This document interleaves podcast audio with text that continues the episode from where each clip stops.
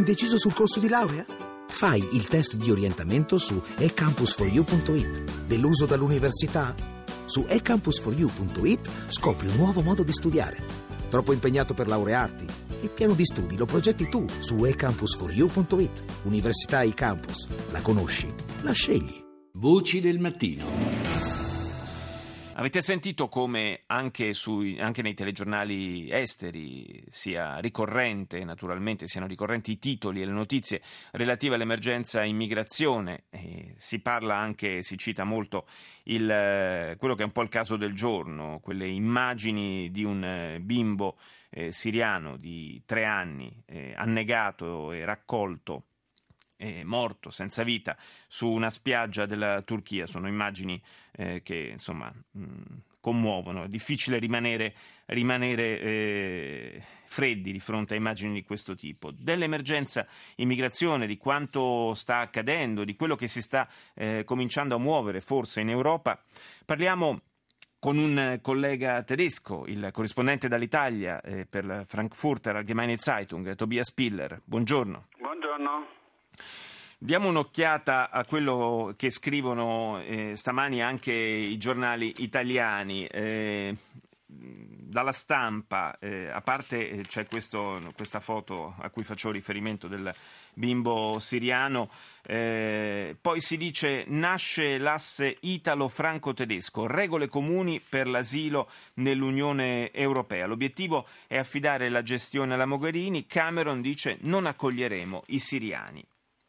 Alleanza per l'asilo europeo, patto tra Roma, Parigi e Berlino, il caso dei profughi marchiati dai cechi è invece il titolo del Corriere della Sera. Eh, interessante anche eh, sono, interessante la, l'anticipazione sulla eh, ipotesi avanzata dal, eh, da Juncker, dal eh, Presidente della Commissione europea, della possibilità di eh, far pagare del, delle cifre consistenti ai paesi che rifiuteranno di ehm, ricevere i rifugiati, di dare ospitalità ai rifugiati.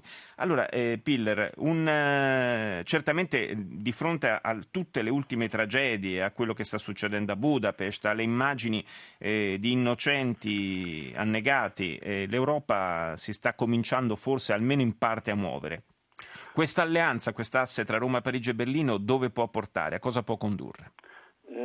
Non sono sicuro che porta da qualche parte questa, uh, questa nuova alleanza, come dite voi, perché uh, in Italia mi sembra eh, i politici ancora oggi dicono adesso finalmente la Germania avrebbe accolto la linea italiana, vuol dire che uh, l'Italia vuole abolire il trattato di Dublino e mandare più, più rifugiati possibili ancora in Germania. Uh, questo è successo fino adesso e uh, uh, anche in barba a, a questi accordi che, che, valgono dagli anni 90 quando all'Italia erano favorevoli perché allora i rifugiati arrivavano in Germania dall'Europa dell'Est e in Italia arrivava nessuno e così l'Italia poteva in questo modo con, con gli accordi di Dublino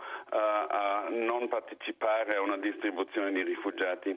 Adesso è certamente l'Italia con la, con la Grecia è stato al confine dell'ultima ondata di rifugiati uh, che arrivano dal sud e uh, certamente l'Italia ha un grande onore adesso di, di uh, accogliere, di fare la prima accoglienza di questi rifugiati uh, e in quel senso vedo una certa alleanza tra uh, Merkel e, Hollande e l'Italia sì. per dire che uh, riconosciamo questo ruolo di prima accoglienza dell'Italia e lo mettiamo anche questo sul, facciamo pesare anche questo.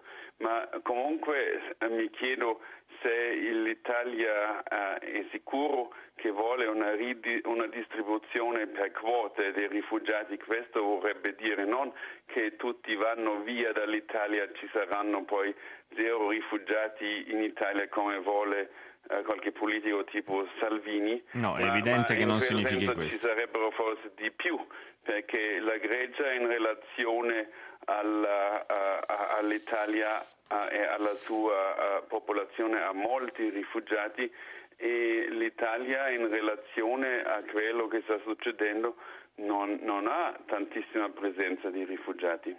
Eh, Piller, la, la, sensazione, almeno a vedere le cose da qua, di questo ti chiedo conferma, è che comunque l'atteggiamento del governo tedesco in queste settimane eh, si sia, sia, un po' cambiato, si sia abbastanza ammorbidito sul tema eh, dell'immigrazione. Ieri addirittura il ministro dell'interno ha parlato dell'ipotesi di, di modificare, fare modifiche costituzionali per eh, velocizzare anche le procedure per gestire l'emergenza profughi. Ah, ma fatemi passare questa osservazione da, uh, da, chi vede l'Italia da fuori. Mi sembra che la politica italiana ha guardato molto verso Roma, verso la politica interna e non ha visto uh, i, i, numeri uh, europei. Così. Già anche un anno fa era così che c'erano tre volte tanto di rifugiati in Germania registrati con applicazioni per asilo politico dall'Eurostat eh, eh, di fronte a quello che c'era in Italia. Solo in Italia non si è preso atto dei numeri, così ognuno può andare sul sito di Eurostat, eh, del, dell'Ufficio di Statistica Europeo, sì. e vedere i dati paragonabili sulla database. Così.